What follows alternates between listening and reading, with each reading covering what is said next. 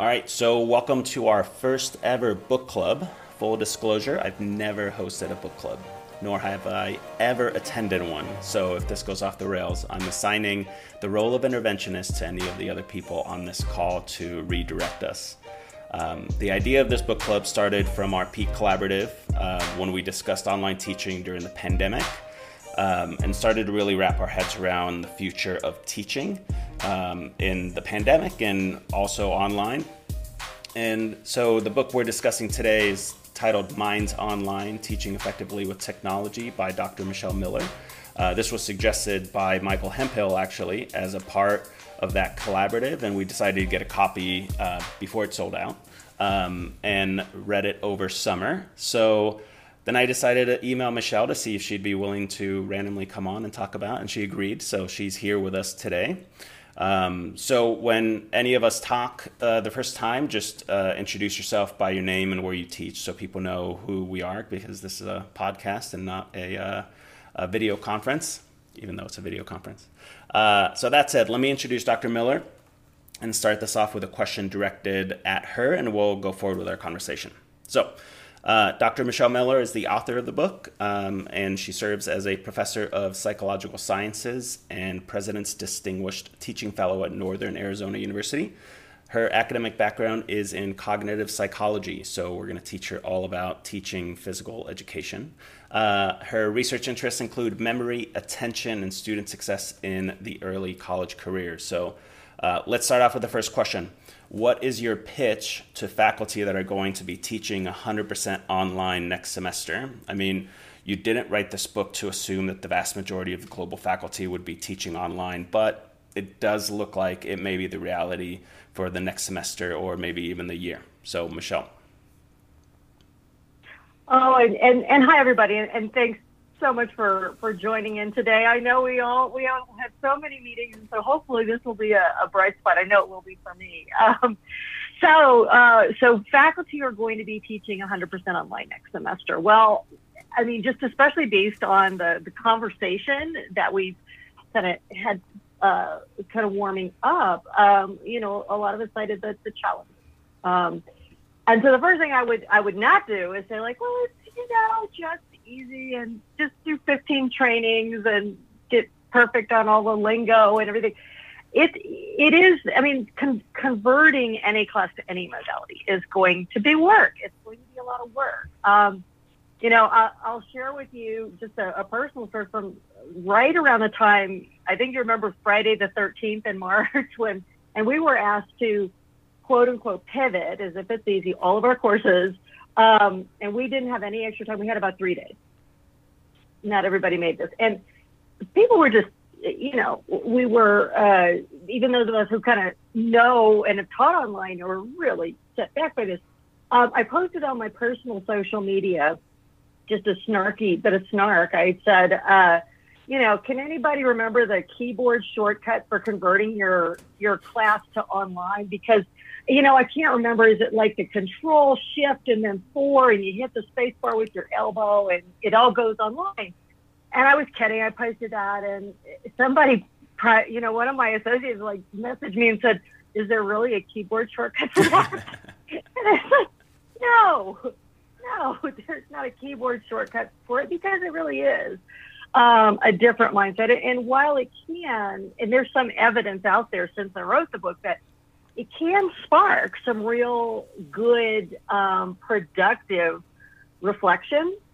Um, it does spark us, you know, because we have to. We have to back out and say, well, what is this course really about? What are the essentials? Um, you know, to get us out of a familiar format. So it can be good. But on the other hand, under these circumstances, I also have really pushed back against the, oh, it's all a big blessing in disguise narrative. It is, it, it's hard and it is work, especially if you do want to do it well. So I want to acknowledge that. Um, but at the same time, you know, the good things are that at this point, kind of in this juncture of pedagogical history, um, you may be closer than you think.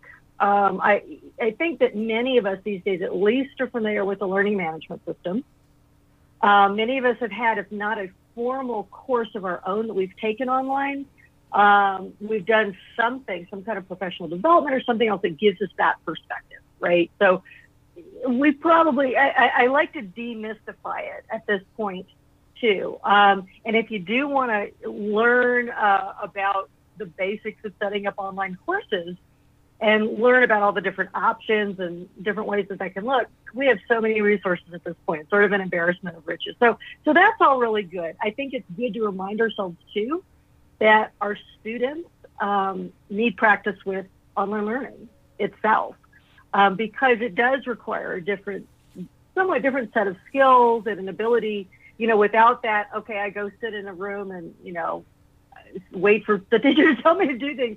Uh, without that, I, I, do need to to really um, be a little bit more proactive in figuring out, okay, what's expected, how am I doing? And so much of the world, even I mean, I don't think we are going to, absent an extended crisis, go to all online. I think we passed that juncture a long time ago. Um, however, some aspect of the student's learning, professional development, and career development going forward is going to be online. So I think, like about um, my husband's an instructional designer, and he worked for a while back on uh, helping a state uh, small business association take all of its training materials and put them online. Just very basic stuff. And this is traditionally, if I wanted, if I'm starting a business and I need to know a couple of basics, I would go to my local community college in person, and that's how, or uh, small business center, that's how it would happen. But now, if I want that, um, got nothing to do with you know school, quote unquote, but that is an online course. I'm going to need that. So students are going to have an edge too if they do have these good experiences online. So you know, to, as much as I can give a, a pitch for it, um, I think I can, uh, with that big acknowledgement that, yeah, it is work, oftentimes uncompensated work. And it will be a different landscape with students uh, who not only didn't sign up for this, for having a big chunk of their college education be online, but it, gets tied up with maybe a lot of the other negativity and, and uncertainty at this time. And, and that I think we're just going to see how it works out. But at least that applies to all of us. We are in this boat. And to me, really focusing on that mission that students have continuity. And if we can provide that, great. So that's that was that would be what I would say. What what do you all think about that? Yeah, I think the the part you said about the students needing to learn the skills as well. I realized that I made a huge mistake in, you know, my I teach a summer and a fall course 100% online for our master students. And the whole beginning of it is are very similar to what you talk about in the book, these small stakes. I have a orientation quiz. I have modules on how to upload videos and how how to access uh, access the discussion board and all of those things. And they were very successful with it. When we did the Control F elbow pivot, to online in my undergraduate class, I made the assumption that I had already taught them this in their pre, um, like beginning of the year seminar, but we started in person. So I never showed them how to upload videos. So when I asked for the first assignment, they were all over the place. And I'm like, why are why are they doing this so much differently than the master students? Is it because of, you know, whatever inexperience or whatever it is? And then I realized I never taught them. I just made the assumption that the students knew exactly what to do. So I don't know if you've had similar experiences in, in your classes, but that's the one thing that I'm really focusing on is that first week of teaching exactly how to do certain aspects and not making that assumption. Yeah, I would I would agree with that. And when I read that in the book, I was like, this is so sorry, this is Jamie McMillan from University of Northern Colorado. Um, when I read that in the book, I was like, I do the same thing. We have an online master's program, and I have like an introductory module where I have them access different parts of the learning management system and do all these things. And while my undergrad students work with the learning management system, very basic functions are what we use when it's an in-person class. And so, um, you know, I had them doing like have I was using the peer review function and all of these things that they'd never used before, and I didn't teach them how to do it. And and again, I think there's two things at play. One, and you reference this in the book, is this idea that we assume that yet this younger generation just knows how to do all of these things because um, you know, and, and, Michael brought this up actually in the um, our Peak Collaborative, in why he referenced this book was talking about this idea that while they're good at social media, it doesn't necessarily mean that they're good at technology and things. And so that was something that I know I know I failed at. Um, and then the other thing that I wanted to pick up on that you talked about is like this demystifying. You referred to demystifying online education, and I think you're right. I think that so many of the things that we do can be more easily moved to online than we think that they could be. Um, it's just about our own creativity and ability to think differently about the content that we deliver.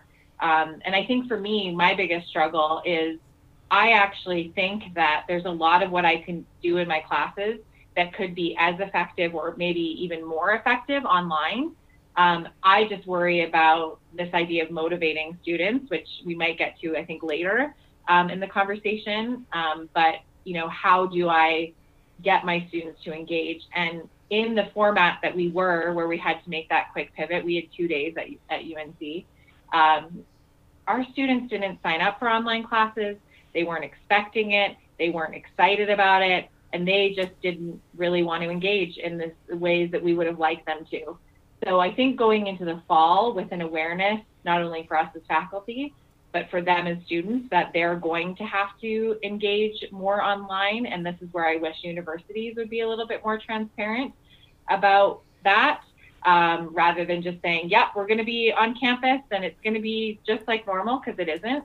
Um, that's the piece I think for me um, that I'm going to have to really think about is how to really engage my students in these alternative uh, methods. So yeah, Michael Hemphill from UNC Greensboro, and um, hi, Michael. Hi, good to see you. Um, and so one idea that I think from the book it talked about the common course shell, and I think to the extent departments or universities can create some synergy across course structures uh, would be really helpful. There could be something like a instructional video that's included in all courses or all courses in the Department of Kinesiology, you know, how to access material. Um, because for an undergrad, if you think about taking five different courses online, I mean, they could be getting a flurry of emails, uh, five different due date structures, five different expectations for online conversations. Um, so I think we've been socializing online to do it in our own individual space, and that's been good. But in this like emergency moment, I think we would do our students uh, a real service to um, synergize things and make their life a little bit easier. Um, now I know that we don't have a lot of time to have these department meetings where we would cook up all these ideas and structures, but you know, to the extent possible, I think that's going to go a long way to help students, especially those who struggle um, with using this type of technology. Oh, you know, and that's that I think is the kind of creativity we're going to need. And, and in the context where Minds Online was originally written, um, you know, I, I looking back, it, it, it, was, as you said, kind of in this model of socialization where you do your own thing, right? But that's a thread that's been around for, for a, a while in progressive pedagogy. And now I'm kind of saying that we need to revive it. This idea that sometimes courses can be better when they aren't just in, you know, the class equals this person's class, um, which is not about, you know, taking things away or, or standardizing them in some kind of assembly line fashion. But if we're going to get this done in the fall, yeah, what can we do instead of having five people who uh, don't maybe don't even know how to make videos that well? So it's going to be hard and time consuming for them, and they're all going to make individual videos. If there if there's any way to do double duty with those, then how can we do that? I think you know it strikes me as well, especially when we are talking about something that is you know, it, at least in this space between a very general academic skill, how do you navigate an online course or digital literacy or that, and something that's discipline specific. As long as it's not so incredibly discipline specific or course specific, I think looping in the li- library, um, so many schools are, are, are having uh, their library and their librarians who are information specialists after all um, create these uh, types of resources that can be shared and most importantly can conserve faculty time for other things. So I would really like to see more institutions this summer as we are all kind of desperate state. Oh my gosh, how's this going to happen? um, uh, to really be specific about, okay, we need you to construct X, Y, and Z with these objectives. We want our students to be able to do A, B, and C. We would love to have a module. Can you help us? And, you know, sometimes the capacity isn't there, but oftentimes in universities, I find there are these little pockets of capacity of people who are great instructional designers, uh, who have the, the, the tools to make these kinds of media or modules. And it's a matter of just tapping into them and connecting to them. Um, and yeah, that it is one of those, these, and I still see it's very frustrating. Uh, you'll say, well, we need help with getting students ready for online teaching and you get like okay well here's the website you can read about teaching it's like no we need you to actually do the module or they go and they do it and they say hi we have this module use it. You go well this isn't exactly what we wanted. So what i mean wouldn't it be amazing if we could actually connect people who love to make these kinds of things with those of us who really need it? Just a thought. A, a decent thought at that Yeah, I mean, we uh, we have some resources from our library that I link to. I think one of the issues is that when the content isn't specific to the class, there's that disconnect in how to do it. But I think that you know, making those making those videos early on and making them a part of like this as an assignment that you have to do this and report back and answer these small quizzes and that was a i think that was one of the biggest things that I got from the book was this part about the online um, low stakes quizzes or uh, the ones that you can take as many times as possible and importing a, a, test data bank from a book and just you know using those. And and I never I, I do it in my first module but from then on I've never really used these online quizzes. And now after reading the book I'm like I I think I might be wasting my time, you know, like not doing them because they they self grade, they you know make sure that the students are getting the material, you know, the fear of well, I don't want to use this test bank these test bank questions because I want to use those later on in the semester. Like just don't give those multiple choice tests, right? So those are really good for for getting making sure that students are utilizing that information. So I'd like to hear from the rest of you all if if this is something that you've used or started using or what your experience is in these low stakes tests. And then maybe Michelle, you can jump in after Ingrid on kind of the the cognitive psychology of it. Um, so go ahead, Ingrid. Yeah, so I really enjoyed reading about that too because I also teach, and I have for maybe five or six years, uh, an online course that takes place in our short spring semester.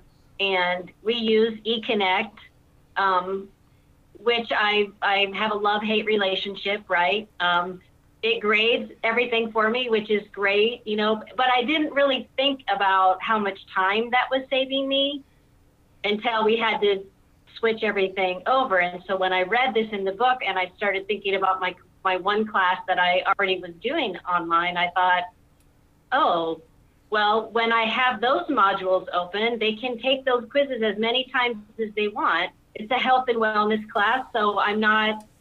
Uh, I'm more concerned that they're understanding the concepts and then applying them, right? And so I don't care how many times they take the quiz, as long as, as they do it. Um, Oh, sorry, Michael. I thank you for the reminder. um, so yeah, my name is Ingrid. I work at Grand Valley State University. It's in West Michigan, Grand Rapids, uh, Michigan.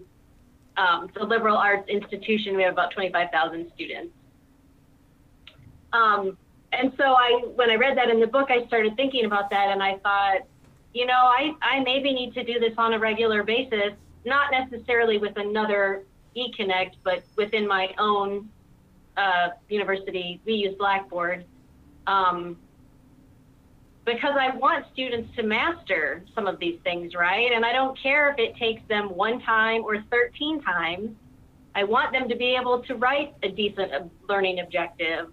I want them to understand the difference between teaching games for understanding and sport ed, right? And so um, I, I think that I'm definitely going to try. I don't know exactly how yet, but I, I'm going to try to maximize my time uh, instead of spending all my time on the computer, you know, as well by setting these things up ahead of time. So I really, I really appreciated reading and hearing about that.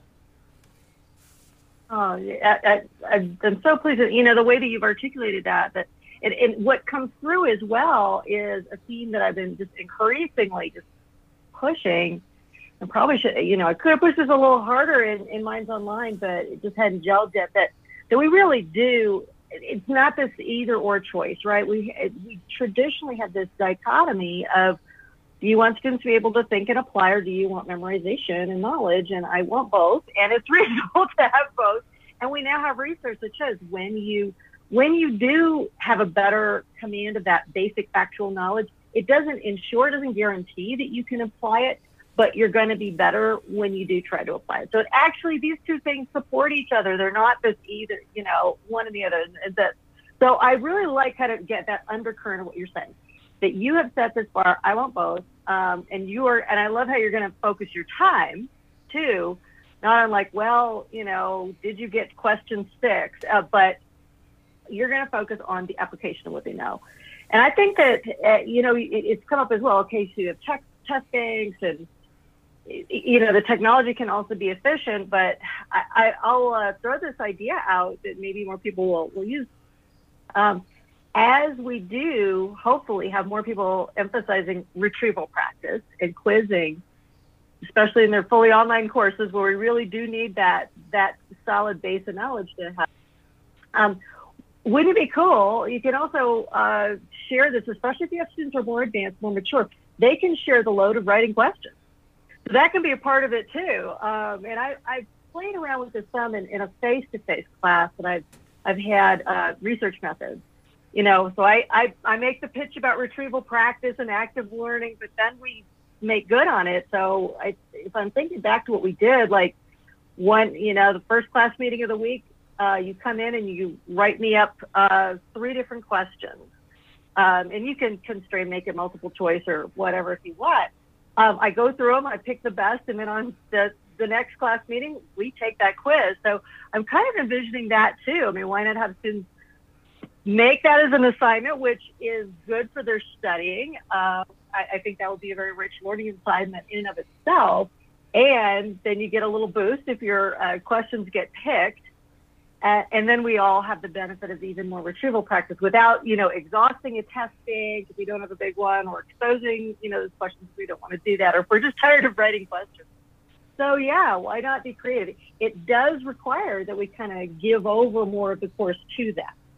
And if we're teaching online, that whole thing of, you know, might that whole uh, time allocation might be a little bit more fluid.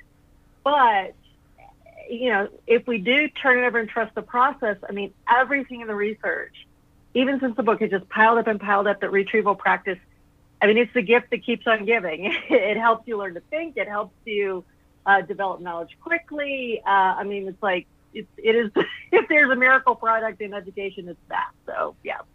Yeah, and I've I've used that before in in other classes, going into the final and saying, okay, come up with questions, put them in index cards, and and I've never even thought about doing that for an online class, which would be just the same. And you know, even I've been playing around now. We use Blackboard, um, and I've been playing around with uh, multiple choice questions. So when you uh, you can put a incorrect response prompt which you think about a traditional multiple choice test that you give and it's on Scantron and you take the Scantron back, you take it to your office, you run the Scantron and then like the next class period or whatever, you give them back and all they see is A wrong, B wrong.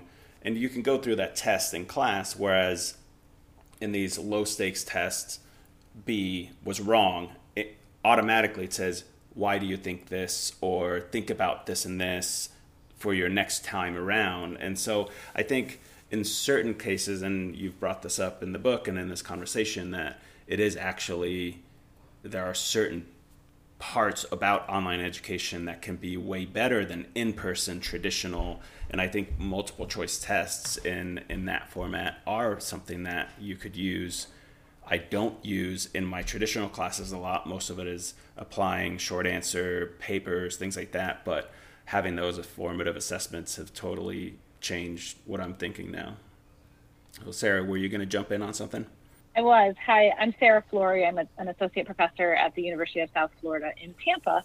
Uh, and, you know, I, we sort of, we have a similar, um, we have like a department at our university that, uh, that it's called innovative education. And they are amazing because they help you convert courses and do all these things. And, and um, I just had to convert a course recently um, that is a general education course. And you have up to 80 students in this course at the same time. And that was a little overwhelming to think about having to grade and review and do all these things um, with with that many students at the same time. So I got real familiar with um, a particular uh, textbook publisher that that integrates, you know, the the quiz questions as, as they're reading and and um, you know creating uh, tests from te- quizzes from test banks and things like that.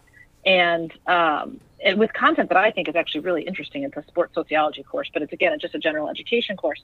So having that option and and knowing that you know in a few semesters I can just go in and change those questions up to prevent you know cheating or you know all those different websites that exist where students just post the answers everywhere. It, we know what happens. It's fine. Um, but I really I love the option of giving students multiple opportunities to learn.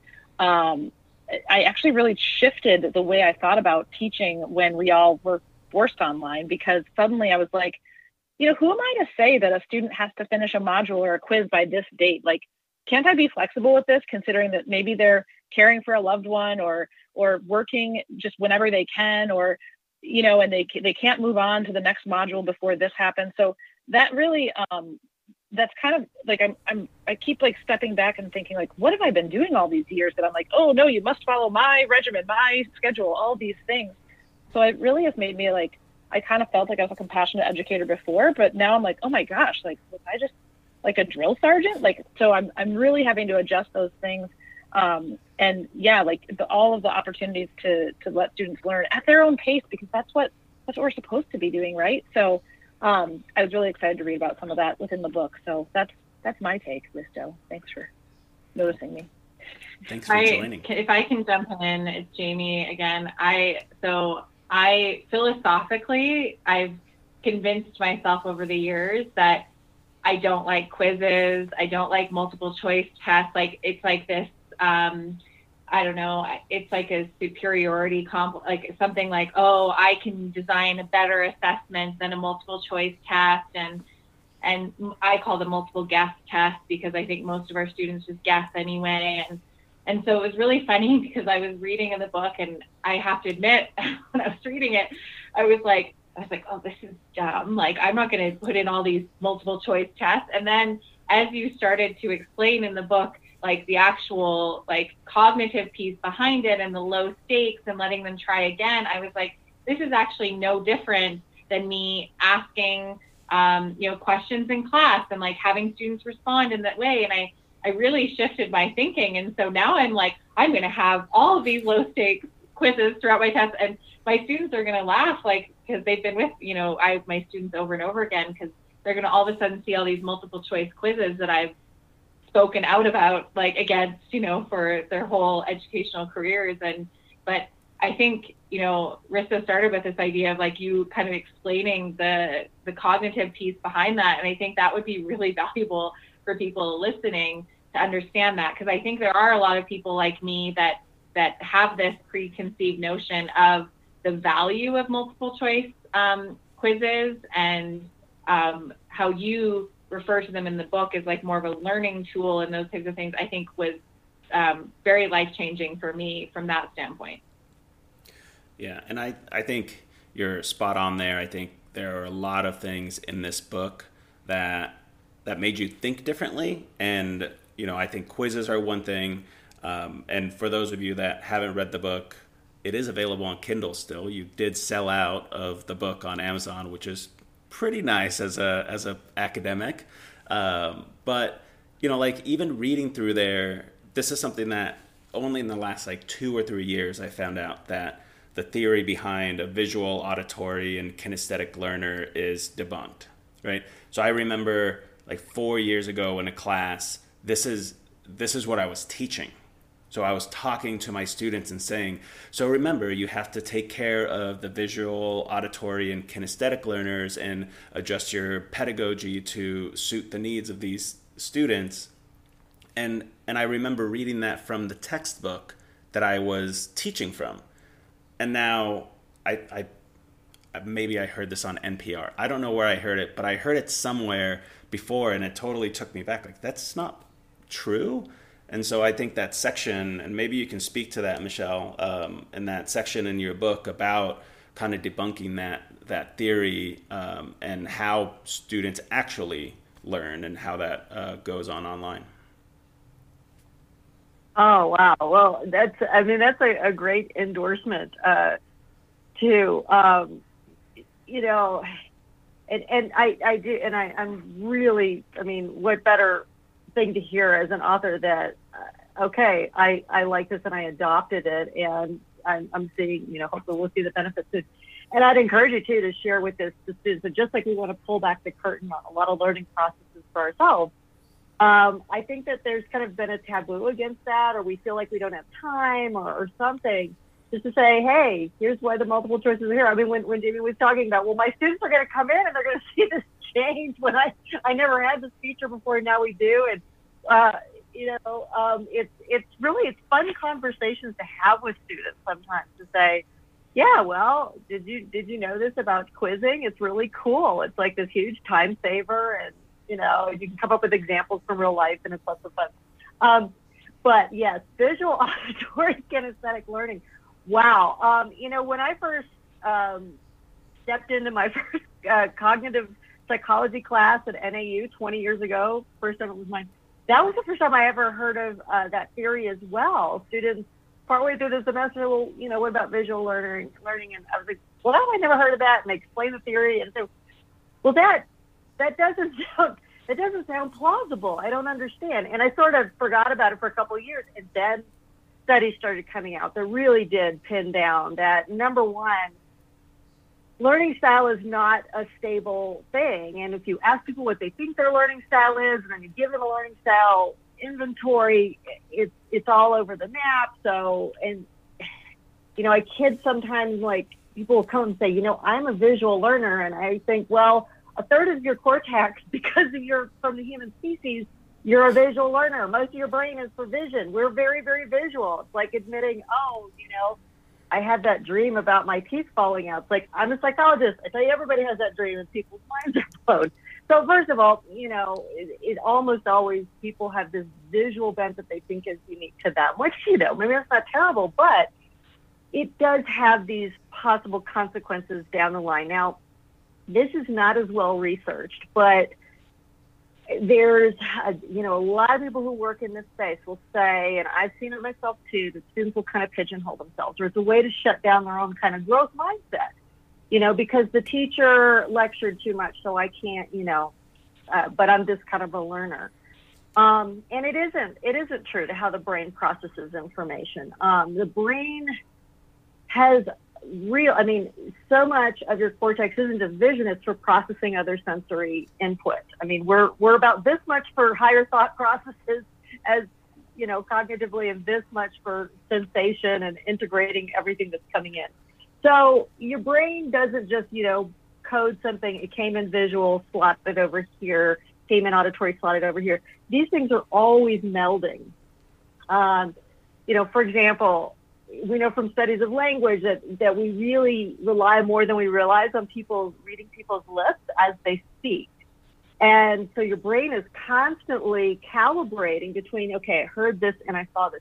So given that there's all this sort of bleed over and integration going on among your senses, it doesn't make sense that your brain would slot these in different ways. And, and you think as well, studies of reading tell us that, for example, if we're, we're uh, reading about a visual scene, you're reading about Harry Potter, you know, running through some some scene, your brain is visualizing that. So you read it. Uh, language is primarily auditory, so your auditory cortex is, is doing all this, is stimulating a sound, and you're stimulating a visual spatial experience at the same time. So you can do that inside of your brain. Recoding is great, and sensations of different kinds are very important for learning. But that's the thing is the brain is a massive integration and recoding device. So by all means, if visualization helps you learn, visualize like crazy, even if you're listening to it. Uh, for me, my little quirk is if I can verbalize something like a process, um, I understand it better. So even if I'm looking at, say, a stats equation, if I talk through the parts, that works for me. But that's not dependent on the teacher doing, you know, this in any particular way. So, so anyway, those are some reflections on it. But yeah, since I wrote Minds Online, more and more people have gotten, you know, have really taken this idea on head, you know, head on, and I think it's great.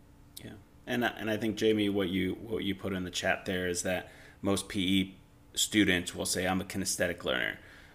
and I and I would say, well, of course, if you're learning a skill, it's very hard to read the skill critical elements and then watch somebody do it. So now I'm like, I'm not a visual or an auditory learner.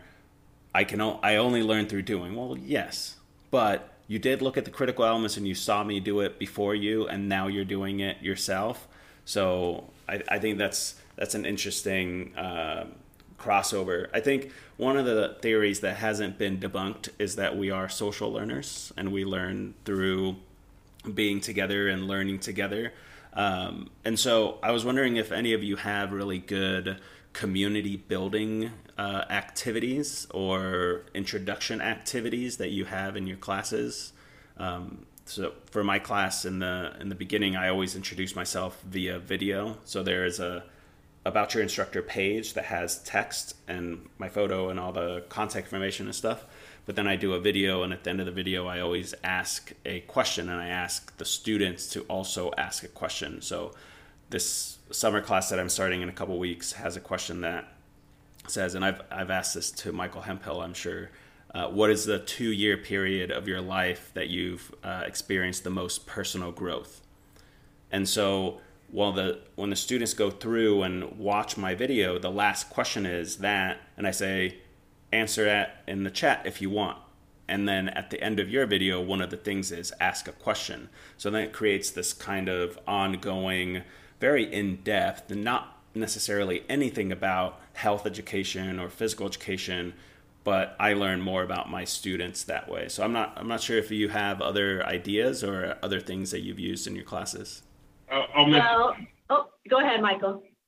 Um, a couple. So I think doing things in relation to the content are seem to be most helpful in my opinion because students they get this first day of class conversation so many times. They tell me one unique thing about yourself, and that's a good way to learn about people. But you know, if you're teaching a class that um, I teach a class on sport-based youth development, and so I'm sharing experience about myself and sports and the way that impacted my development and asking people to draw that out from their story. And it's possible then to map back to that later in the semester as you dig into content. So I think that's helpful knowing that students might have to do this icebreaker five times, you know, online in the semester. And I've just mentioned, I know just enough uh, to get me in trouble about this community of inquiry framework um, I have a doctoral student who studied it, and it's just this idea of having a balance of social engagement, cognitive engagement, and then a, um, a kind of a teaching presence in the course. So balancing that social with engagement um, across the course that seems to have kind of as a broad framework a way to um, look at structuring these types of things in courses. So I I have been doing something similar, Risto, in that um, I started using Flipgrid about three years ago. And I would let students, when we would do like discussion board topics or things like that, or even reflections on their own teaching, I would let them have a choice. You can either respond traditionally, you know, written words, or you can use the Flipgrid video, and I would set it at like three minutes max or whatever and respond. And I found by doing that, not only did I get more responses, but the responses were better they were more reflective. They were thorough. Uh, because I was getting frustrated with the discussion piece because they were just phoning it in. They were doing it to get the five points or the three points or whatever. But when I gave them that option to go to video, 95% of them went to that and it was better. Um, and so that's one thing that has been helpful. And I think just by giving them choice sometimes, uh, because what does it matter to me, right? Like if it comes in in paper or if it comes in in video. And um, a couple weeks ago, I was taking a, a webinar class for my university because I've taken about a gazillion of them this summer, you know, to be a better online instructor. And this this one was about how to integrate Google, more Google things into Blackboard. Um, and I don't know about you, but lots and lots of my students, when they go out to teach around here in Michigan, they're Google classrooms. And so I've been having to get better at Google over the last couple of years. And so by taking this course, and I have, so I haven't done this intro, but I'm going to do it in my classes. You just create a Google slide, every put the name of your students on everyone, and I start with me. And it's just like I'm sharing like five things um, about me that would be interesting, or you know, like where I went to college, uh, or I really like frogs and turtles. You know, like random things. Um, but it, in asking them to include picture, video, words, like whatever works for them, and then everyone kind of has that. And I, I haven't done it yet, but it seems like that would be something, another way to sort of introduce ourselves, build this community, and not have it be a typical share five things about yourself on the discussion board. Yeah. So, I, I've seen a lot of those um, trainings as well of using uh, Google Slides synchronously, and the people that do it really well, it's really engaging, and I, I love it. Um, I'd love to pick anybody's brain about the Flipgrid piece because um, what I've realized is so for Blackboard, we have the add on, it's Kaltura Media, and then you basically use that to either screen record or upload videos. And the benefit I have with that is let's say they're making a group project and or they're giving a presentation that's seven minutes. The benefit with kaltura is that i can speed up the video 1.5 times. So if they're doing voice over um, powerpoint lecture style a lot of the students talk very slowly. And so when i put 1.5 times it's like a person that just talks very fast but it cuts down on me watching a 25 minute video to like 17 minutes. If I do, if they talk really slowly, then I go two times speed and I actually am still understanding what they're saying. But I, I feel that if I do it with Flipgrid, then I'm stuck listening at the same speed. So, Sarah, you're laughing. So, I'll let you jump in. Whoa, slow down. Some of us are over 50, okay? I'm laughing because when you were talking slowly, Jamie just wrote in the chat that she thought your connection was going out, and I thought it was too. Um, I'm I'm laughing for a variety of reasons. I am unfortunately I, am going to be honest and say that I have not done anything super interactive with my courses yet as far as introductory activities. I'm the tell me three things like it's so boring. But this is a sticky note that I just took off my window. My my home office is what we'll call it. It's really like it's the bonus room. It's the it's the laundry room slash bike storage you can see on the Zoom, but it's right next to a window. And in a previous Peak collaborative call, I just started writing down all these notes, and Risto knows this because I'll text him sometimes. The number of resources that got shared with us this spring about all the things you can use, like oh, log in to, to Google, and then you go to Doodle, and then you go on to Zing Zang and and flippity flop, and like I'm just like whoa, this is all a lot for me and I know that it's time for me to like get to the you know get up to 2020 speed. So this is a little sticky note of all the little things that I need to look in, into about incorporating into my classes in the fall. And Flipgrid is my top one because it seems super duper um, simple, which I need. Uh, my students do too, though. They need to be, you know, because they can just do it from their phones. Um, but like all, you know, all these different. Um, that's my that's my one like I guess fear or concern is that you know we we can't expect ourselves to just jump in and start using 12 different technologies because if we don't have a good handle on them like neither are our students. Um, so yeah i'm i'm gonna i'm i'm making that effort to um, you know be better about that because i think it is especially for me the junior um, the juniors that will enter this fall will be in a new cohort together and they're probably we're going to be all online. So like building community is like going to be super important. So i especially because they're going to be with one they take classes together for the next five semesters. So i really want to build community and um, ensure that they're you know they don't feel like they're just you know talking to other faces on the computer screen all semester long. So um, oh thank you ingrid for the encouragement. Ingrid is saying nice things in the chat about i can do it. So thank you very much. So that's I, all I have to say.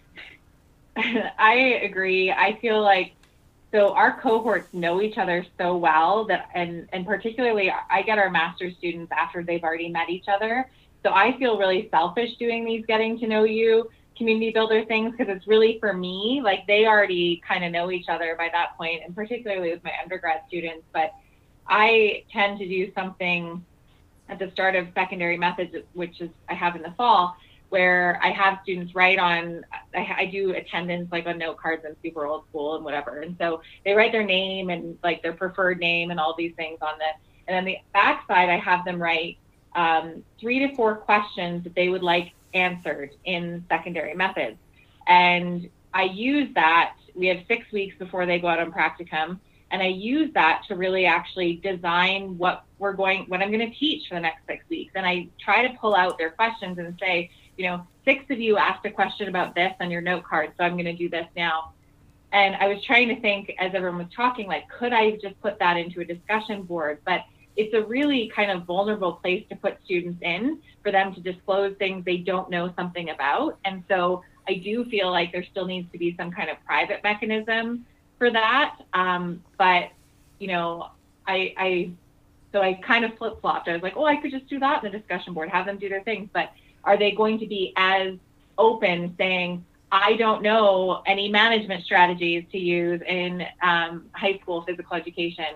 And then one of their peers is going to see that on the discussion board and be like, you know, you dummy, like we learned all about that in this class. Like, how do you not know that? And so I think there's a piece about the online environment that is so public um, that that is more vulnerable than maybe raising your hand in class and no one's going to remember that you said that. But on a discussion board or something, people can go back to it and see it over and over again. And so I don't know if anyone has like any kind of thoughts about that, or and I know I just totally took the conversation off track. Sorry, Risto. All good. Anybody want to respond to that? Yeah, I'll, I'll, just say that I, have had pair. I've, I've worried about it uh, a lot too, and I, I like the way you've articulated something that I think it was just kind of unformed in my mind for a while. But this this is a good a good point too, and it's a point about, and I think it's part maybe part of this larger theme of like pouring technology on and thinking nothing can go wrong is, you know, we can't support that either. And I mean, if it's also I think on a smaller scale, the whole issue of going, you know, incorporating social media. Um, there's upsides and downsides to that, and those risks are not randomly or equally distributed.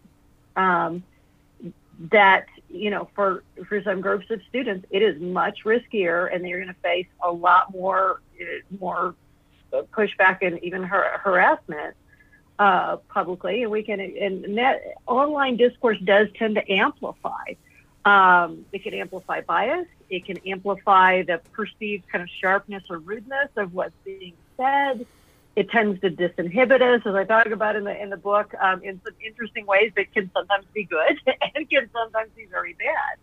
So yeah, I you know I wish there were a simple answer between uh, you know here's all these worst case scenarios, and we still we do want to take risks and, and you know not be totally driven by oh the bad things that can happen, but we we have to keep those in mind too. Um, and maybe that's another reason to be mindful of that community of inquiry framework where the class isn't just a transmission of content and a checklist. It's it's we are we are a group of people. We're going to try to treat each other really well.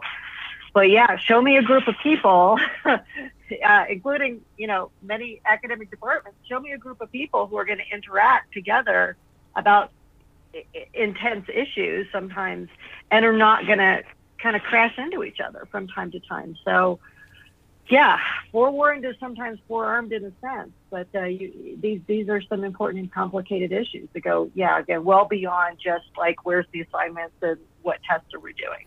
Yeah, I think I think that uh, social media piece, adding that or not, has been a question for me. I, I find Twitter in an academic sense highly engaging in in our field.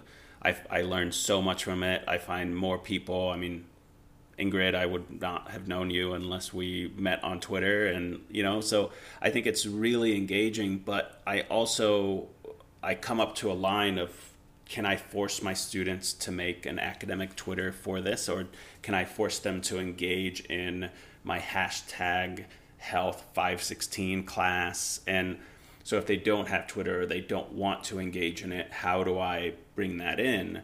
And I think that's part of blurring the lines between the personal and the academic. And some people are very comfortable with that. Some people are not. Some people don't understand that, you know, when you start making a video presentation, you have to think about what's in your background. When you synchronously log into a class and you're 19, you shouldn't have tequila bottles behind your shoulder, right? So there are certain things that you know just etiquette that you need to have. And i i skyped into or zoomed into a class once and i was looking at this student and i'm like there's so many tequila bottles in your background. Like you're you're at a college class with your professor right there and just kind of i don't know like think about what's in your background. And so i think those are the blurry lines and and i think again they can be fixed with a personal conversation about, hey, here's the etiquette. All we and what I learned in that, uh, I took an online class to learn how to teach online through Mason, and one of the things that the instructional designer said that when necessary, use emojis, right? Because sometimes using those emojis or smiley faces, whatever limited content is available through Blackboard those actually do help convey meaning. And don't try to be sarcastic because sarcasm doesn't come off right all the time. And when it doesn't come off you look like a jerk. So uh, michael were you going to say something? Yeah i was just going to add i it's such a good question. I appreciate in the peak collaborative collaborative has done a good job of setting these norms to start these online meetings. Um, I think it said always assume good intent to start every conversation because sometimes you don't come off as you intend to. Um, I've been fortunate that my students are in cohorts. So by the time they reach my class, they have this relationship. But, um, you know, discussion boards can raise issues of, you know, microaggressions in times when uh, race issues are in sharp focus going into the fall. Um, I do think we have to have our lens open to that and think about how we engage in discussions. As one example, I have certain discussion boards that I intentionally do not read. Um, they're posted for the students uh, themselves, and I tell them that I do not read them. It's for you to engage. Um, I don't know if I would do that without, you know, kind of skimming to make sure that there's not um, some issues that need to be addressed, knowing that uh, at least on my campus, we have 35% of our students are black. Um, you know, these issues are going to come up, and so how are we going to look out for that and support those conversations, you know, and so forth? I think we're going to learn a lot this fall around um, around those issues as these conversations continue, in, in mostly a productive way, but but also we want to make sure it's a safe space for our students. The other thing I was thinking about, Jamie, too, is that um, sometimes I'll tell my students that if they're feeling really uncomfortable about a discussion topic or whatever, it's okay to, to not respond, but to send me a private message and just say, hey, Dr. Johnson, I, I, I saw this assignment. I think, you know, whatever, but here's why I'm uncomfortable. Um, and I, I only did that a couple of years ago after in a student evaluation, a student said he didn't think it was fair that he lost. And again, these are really low stakes, three points, five points. Um, it, the kid still got a good grade, you know, but he felt uncomfortable, but never told me. Right. And so I was like, okay, so maybe I need to just put it out there. Um, if you're uncomfortable with this, and the other thing I do is I also have private ones. So like in my health and wellness class, when we're talking about very personal things, um, I have private journal responses and I tell them that only I see them. And you, sometimes I wish they wouldn't tell me things that they tell me, but it's that safe space. Mm-hmm. Well, and I think I started thinking more deeply as I was reading the book about some of the practices that I do do online, and I'm thinking like, why did I never think of this before? And one of it was like I often have students post their teaching reflections to the, the discussion board, and my rationale for it was that I feel like it's valuable for them to see some of the things that their peers are struggling with and reflecting on and whatnot. But then I also think like, are they going to be totally forthcoming in a reflection about particularly some of the ways that their students didn't meet learning outcomes or that they failed in their lesson if they know other people are going to be reading it, um, myself included. And reflection is a highly personal um, thing. Like we teach them, like, oh, reflection is so personal. Everyone's going to do it a little bit differently, but everybody do it this way, and then you're going to read it all because it's on on the online le- learning management system. So I think for me, this whole process of going online and reading this book and engaging with other colleagues about what they do and don't do has been a really reflective process for me to like think about what I do and how I do it and how I can do it better or differently as well. I just was going to add that I think, um, you know, thinking about all of these things that you've brought up with, you know, feeling comfortable to share different things and and having a discussion board for, you know, just for students. I I think that just speaks to how important it is for us to to build community within our classes, and and sometimes that's possible. Like I, we have cohorts, and my my cohorts, you know, despite what the dean wants. They are small right now, and that's I think that's great. Um, and so it, so it's easier to build a little bit of a community when I have, you know, 10 to 12 students at the most. Good grief, that would be amazing right now if I had 10 students. Um, but you know, a, a, small a small group is easier to build community with, what rather than you know like the other class that I have where it's where it's 40 students in a class and and and they're coming from all different majors and um, so it you know there's a lot of I think it's okay for us to have these different like personal not personalities, but you know, spaces for our students and and um it you know, I think we try to do a really good job of that in phys ed because we are the, you know, we're the social, we're the most social field that, you know, you can have in K-12 education. Um, so I think that's, um, I think it's really important. And it's, it's, it's great to hear like some of the little, the little adjustments that you all do that, that now I'm going to think about as well. So thanks for sharing that, everyone.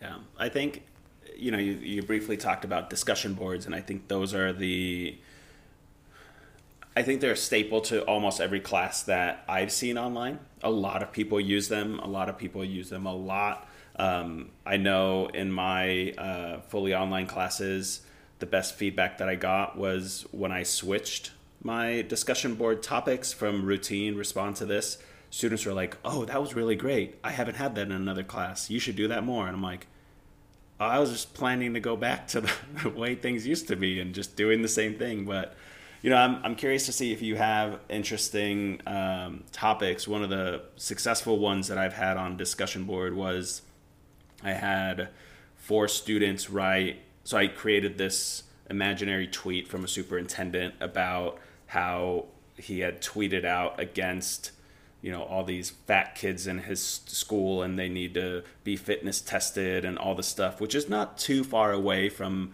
what could actually happen.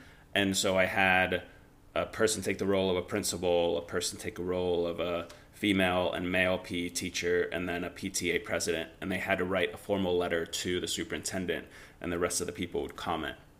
And that was really engaging and it got you know the people who were commenting were using the readings from the course to say why this is why their opinion is wrong and to support and evidence and kind of provoke advocacy at the same time of hoping that what we are training is advocates. So um, if you have any other discussion topics that you've used or some different form other than respond to these readings and comment on two of your peers yeah, they are, and and I mean, I use them. I'm using something kind of like that at one of my one week workshops that I that I teach for uh, Online Learning Consortium.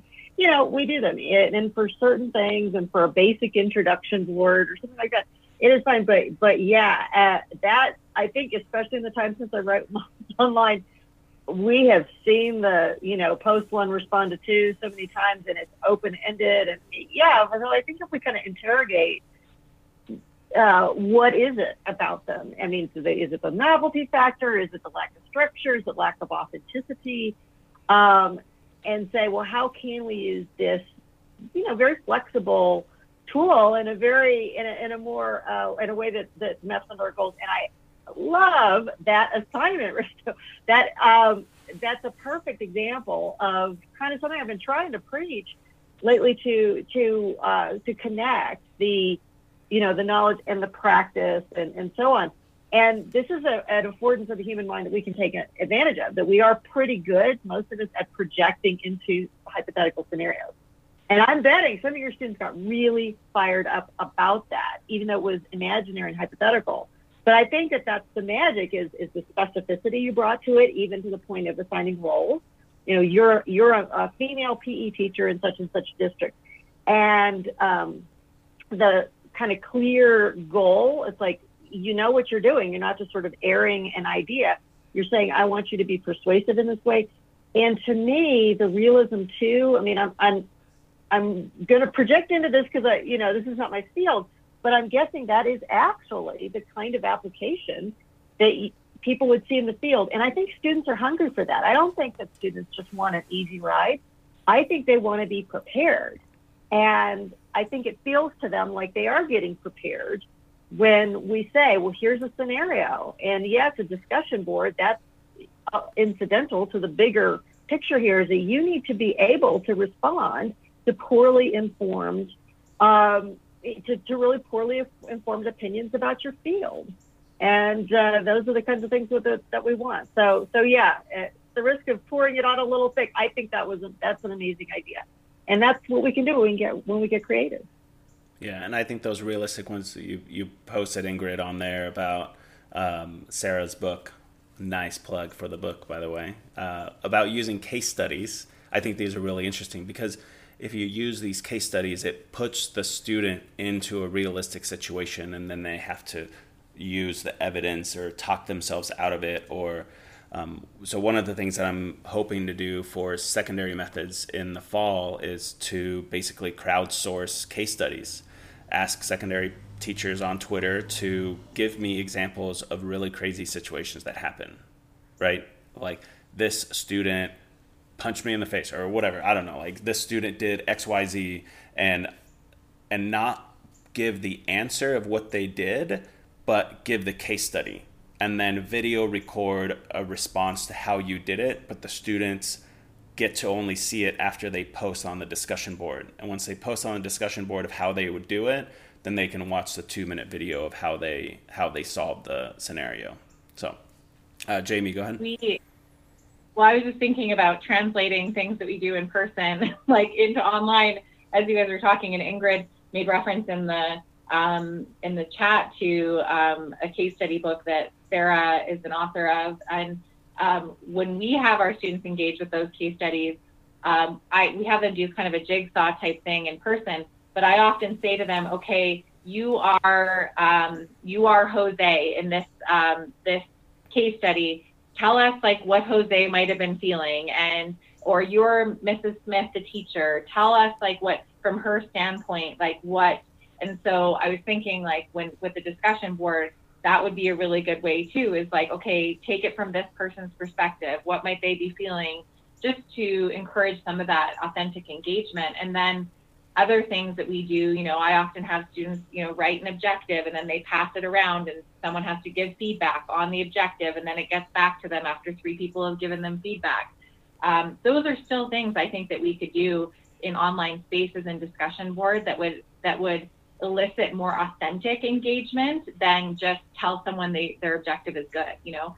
Like have they included all three parts of the objective? Is it, you know, achievable? Like all of these pieces um, but having them kind of be more intentional with the engagement on in the discussion boards might make them less like annoying for the students. Michael, you said something about back channels in the chat. About can you can you? It sounds like you've done that. Can you tell me a little bit more about that? Because it sounds really interesting. So some of our students already established back channels, um, and I think they talk about us in those back channels and maybe how weird we are and things like that. Um, but if that's a more natural conversational space for them, uh, then instead of discussion boards, we can consider assigning them to discuss things offline in some forum and just present the summary of the findings. That's especially true for me. Like I mentioned, I have discussion boards where I'm like, I don't read this. This is a space for peer engagement. Um, and so if I'm not needing to kind of hold them accountable or give them a grade for doing a discussion, then it doesn't have to be in that discussion board. Um, and it might be interesting to see how they map out ideas in a space that's more authentic than a discussion board. Because when they collaborate with their peers out in the field, it's not a discussion board. It's you know a hallway conversation, a phone call, and and so forth. Yeah, it's amazing how much um, how much students talk about the class without you ever knowing, and then all of a sudden they're just like laughing on the same group thread, and I'm all, who are you texting? Oh, this is the text message thread for this class, and they just share their numbers on the first day, and you're just like, there is a lot of content happening that you don't ever see, and I think that's an interesting thing. You know how Michael you talked about embracing that. Hey, this is not how you talk. But, you know, Michael and I have conversations on text and in person and, and Zoom and but I don't go on a discussion board to talk to Michael about a research project. Right? So it's not a natural way. So why are we forcing them to do that specifically? Yes, there are some learning objectives that help through that discussion board, but I think that's a really good point of embracing them where they are naturally comfortable having that conversation and bringing it to them there. So um, I'd like to switch the topic because I know I, I want to get to this before we uh, before we end. Um, speaking of Michael, I was working on a paper that is due to him in the next few days, all day today, and I'm like I'm editing this, but I'm getting alerts, and somebody sent me an email, and then I started listening to this podcast a little bit, and then you know some email took me off track. And so now i'm only on page 8 of this 28 page paper that i have to edit. And so i want to bring this to the distraction piece because i have realized that you know when i have a routine going to the office i know that i can block off certain time turn off my email and go through. And i can block off certain time for teaching and this is mandatory prep time before class and all this stuff. So I'm more way more structured, and I think that one of the issues why students don't like it is because it's this here's this module it's so boring but also at the same time you have facebook open or twitter or instagram and so, so how do you address that in your classes is there you know in the book you talked about third sh- uh, third shift meaning after work after parenting after dinner and now you're logging on to to work on this class. And, you know, I, I think in the book you talked a lot about we expect you to log on Monday through Friday every day, which I don't think I've I don't think I've ever told my students that that's what I expect them to do. I just kind of assume that take care of your stuff and do it. But I've even changed my classes to start on Tuesday and on Monday. So I used to have all my uh, stuff come in on Sunday night, and so Saturday and Sunday, I'd get all these panicky emails. And I'm like, this is also my weekend. And I do want to do things on my weekend because my partner has weekends off. And so I want to spend time with, with her. And so I don't know if you have some ideas on how to overtly address the concentration piece because it is a little different. And I can address it in class with laptops, which which means if you're in the first two rows, you're not online shopping you have to go to the back row if this is what you do because it is inherently distracting to the person behind you. They can't not stare at your Instagram on I don't know if you can get Instagram on a computer. Who knows this kind of stuff. Anyway, um, so yeah, let's talk about uh, diversion tactics and how to how to keep them on on track. Right, and and you know, and I I, I have often I've, I've, followed the like whole laptops in class thing as is you might know this is another just like with learning styles so many bloggers like me we were just like ah we're all over this issue and it's all so much like well you know you're sitting in a class and we're going to make rules and, and that's fine. But yeah, when learning moves online, I'm not going home with you and that problem is not going away. It's just getting more intense. So I, I kind of frame it all in this sort of these days in this sort of 21st century metacognitive self-regulation skill, right? Just like we need, yeah, we, we all need to have an exercise plan because we live in an environment that doesn't support appropriate physical activity. Uh, we got to have a deliberate plan. And because we live in an environment, most of us, unless we are highly non-technology oriented, we live in an environment that is engineered to spirit us away um, at, at the drop of a hat. And so this is something that students do need to talk about for themselves, but it, and it's not easy. I mean, it's not easier for us. Uh, and you know, I also, whenever I see the very self-righteous teacher-centered, like take their laptops away and their phones too, I'm like, walk to the back of the room anytime you're at an academic conference. That people, you know, back when we used to have those, um, people pay thousands of dollars to go, and what are they doing? They're doing their email. If they can't, if we can't manage ourselves they can't manage either. So um, really creating saying, look, we're all human. This is not a you know a generation this or that issue anymore. This is the human condition at this point. So you got to have a plan. If you're going to go online with serious intent, whether it's to write a paper or participate in your online class, you got to have a plan. Um, and uh, so I, am a big fan of that. And you know, since Minds Online was written, I don't know how many of you are aware of the Attention Matters project. Uh, that was the first thing I did after Minds Online is I worked together with uh, some instructional designers because I was going around class to class and had a little traveling roadshow about limitations of attention that we don't learn by osmosis. You have to be focused to learn and that that's tough and what strategies. And I was doing this in this non-scalable way. So we put together essentially a set of open resources, sort of like a MOOC that you can do. Um, anybody on our campus can do it. And it's just a short, uh, people sign up for extra credit sometimes, but it's basically a one or two hour module that just tackles this. It just says, uh, and we don't do it by, you know, me sitting here and saying, you kids put away your phone.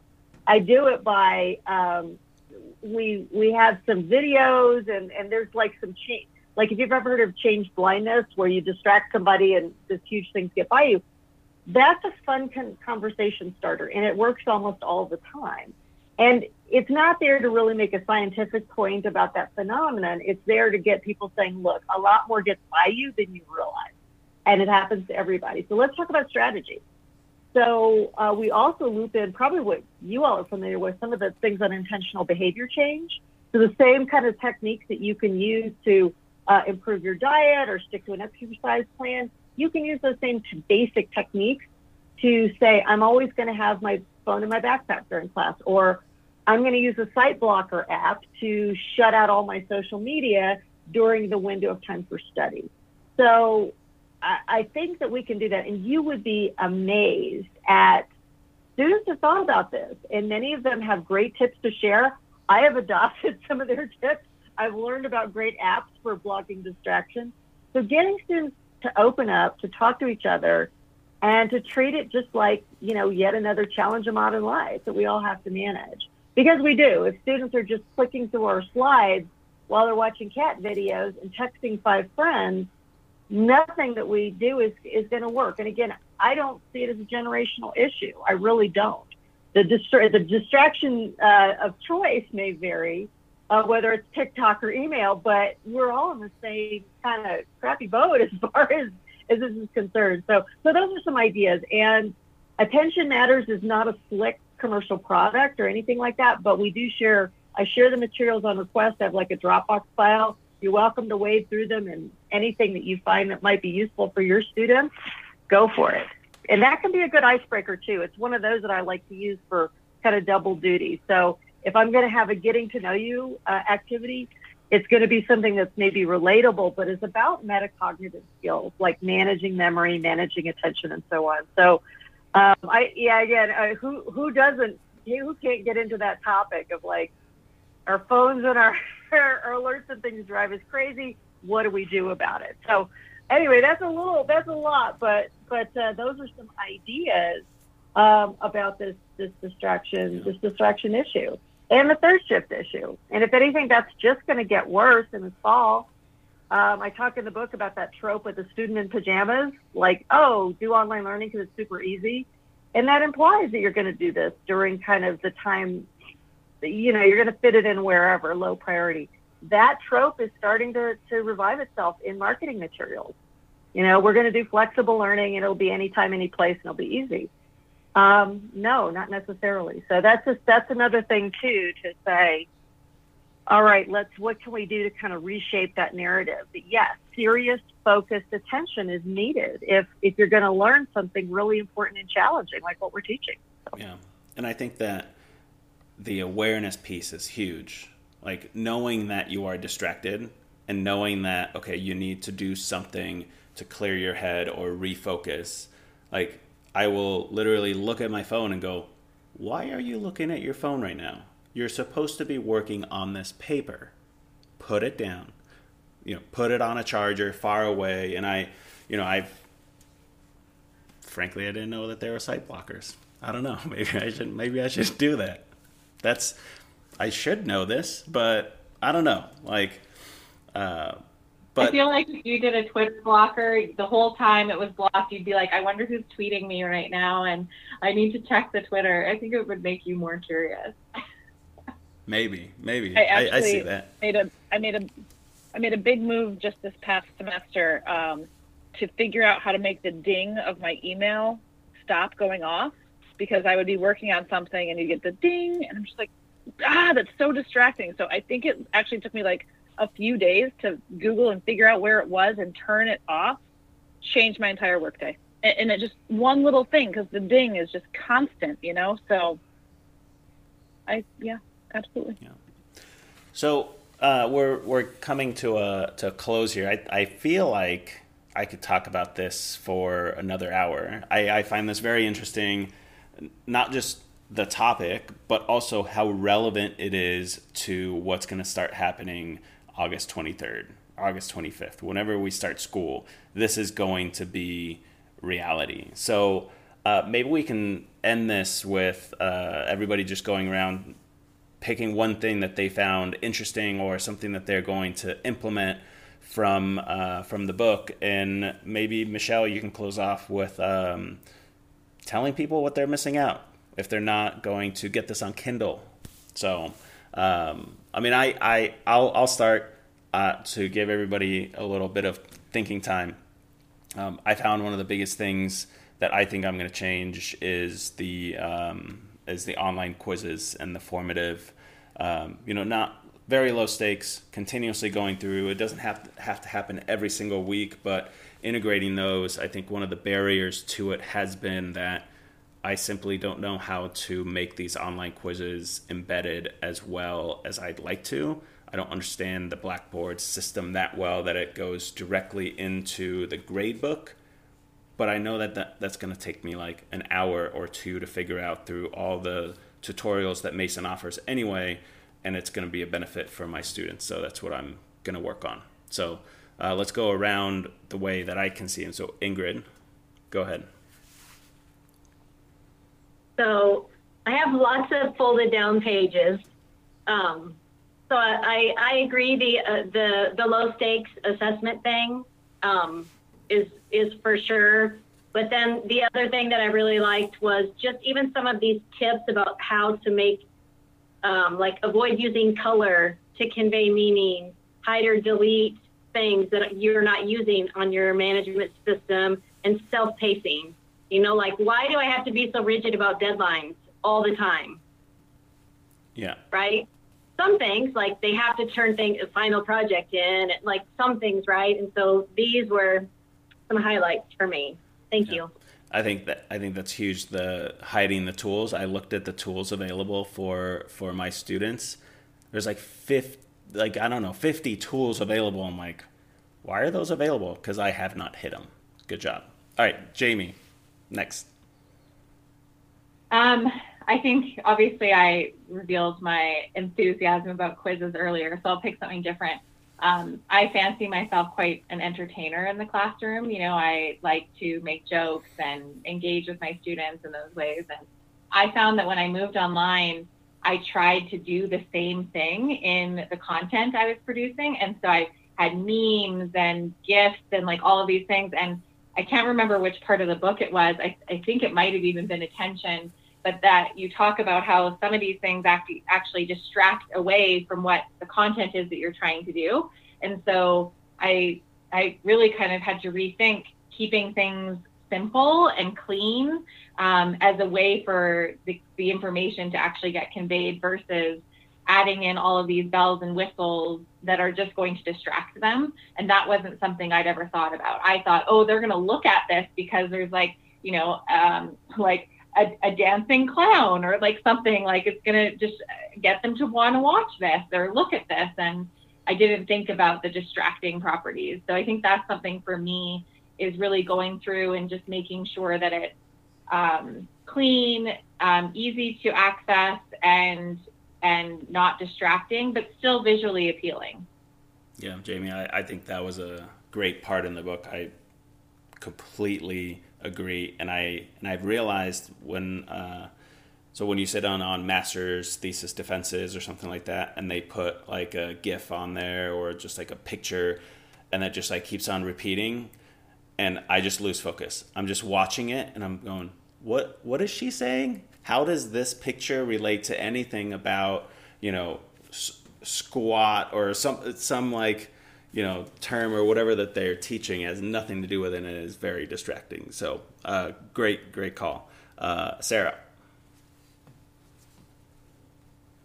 So I think the focus that I'm going to take into this fall is is um, twofold. I think I'm going to really focus on building community in a more um, authentic way rather than the tell me about yourself discussion board and, and doing some activities. And, and I'm, I'm saying this multiple times so that it becomes true, but I am going to um, try to integrate at least one new piece of technology that's not a burden to students, but you know, pro- probably the old Flipgrid um, to just enhance, you know, learning because I think I've taught several classes for several years and it's sort of the same way and it's it's time for an upgrade. So I think I'm gonna really push myself to do that and, and um, you know, take some of the lessons from from reading this to tread with you know, tread with caution, but but just jump in and do it. Why not? All right, Michael. Um, so everything you all said, I, I want to say I'm going last is tough. So I'm going to give a broader takeaway, and it's uh, just around reflective practice because uh, we all are very familiar with best practices for K 12 physical education as well as physical education teacher education. Like we're in the literature, uh, we're authors of the literature in many cases. And when I first taught online, I basically uh, just took everything I knew about face to face teaching and tried to do it online for a while and got by well enough. But when uh, Michelle visited UNC Greensboro, it just occurred to me that there's this whole evidence base out there around online pedagogy, and it's much more developed than um, I was ever aware. And so, as we go through reflective practices and annual reviews, um, you know, to occasionally take a peek at what those developing best practices are and kind of just point to them and, you know, how is this being done in my class? So, here's some uh, some kind of quizzes, low stakes quizzes that I'm doing, and this is known to be a best practice. And just keeping in touch a little bit with um, how that literature is developed, developing, and certainly reading the second edition of Minds Online that uh, Michelle may be considering. All right, so Michelle, what uh, what are people missing out? What's the kind of big takeaway from this book? Oh, I mean, I, I don't think I could have said it better. I think that really there's there's two threads here that are particularly important. And, and yeah, I mean, retrieval practice. It's, it's not a book entirely about retrieval practice, but again, if you're not taking advantage of that, that's probably the best dovetailing of technology and cognitive psychology that there is. Not the only one, but it's probably the, the strongest one. So, so yeah, how can we do that? Um, but and I think some of the other nuances around around memory as well, um, that articulation between memory and thinking, and you know, making it okay to have a knowledge base as part of your goals as a teacher.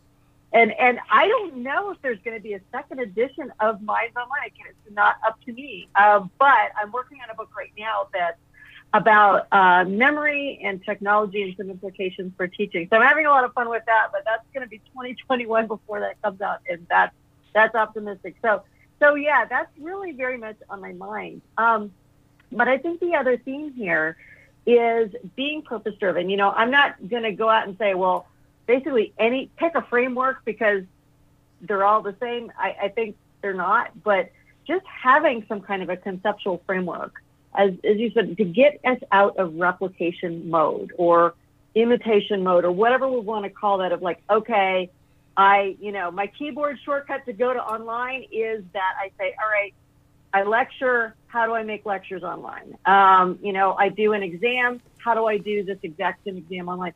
Breaking it down and saying, yeah, why are we taking an exam in the first place? What is the point of that? Um, you know, lectures are not awful, but what's the point of having a lecture? If it's to convey content in a very particular way, then let's say, you know, how can we do that other than putting a camera in front of you in a classroom and, and literally doing that?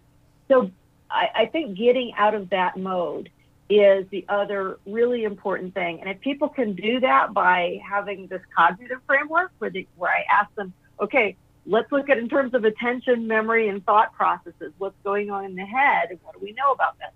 If that framework is what gets people moving to say, I'm going to do this more powerful goal directed stuff, great. Um, but it's not the only game in town. I mean, if it's universal design for learning, if it's backward design, community of inquiry, having a conceptual framework is is uh, what I've seen time and again to be the thing that does really get us moving forward. Even when we're incredibly skilled already, that's what can bring people to something fresh. So um, those are some of the, the things that I would I would hope that we would take away from it. And and you all are are, are really uh, I think uncovering that already and revealing that in the discussions you're already having. So yeah, glad to be a part of it. Yeah, thank you so much. I, we really appreciate you coming on. I I found this very informative, and I mean it. As far as book clubs go, it's the best book club I've ever been a part of. So. Uh, the book again is Minds Online Teaching Effectively with Technology by Dr. Michelle Miller. Um, you can find it on a Kindle version right now, and then when they print some more, uh, you can probably find it in bookstores. Uh, but if anybody needs my copy, you can borrow it from me. And um, thanks again for everybody joining us.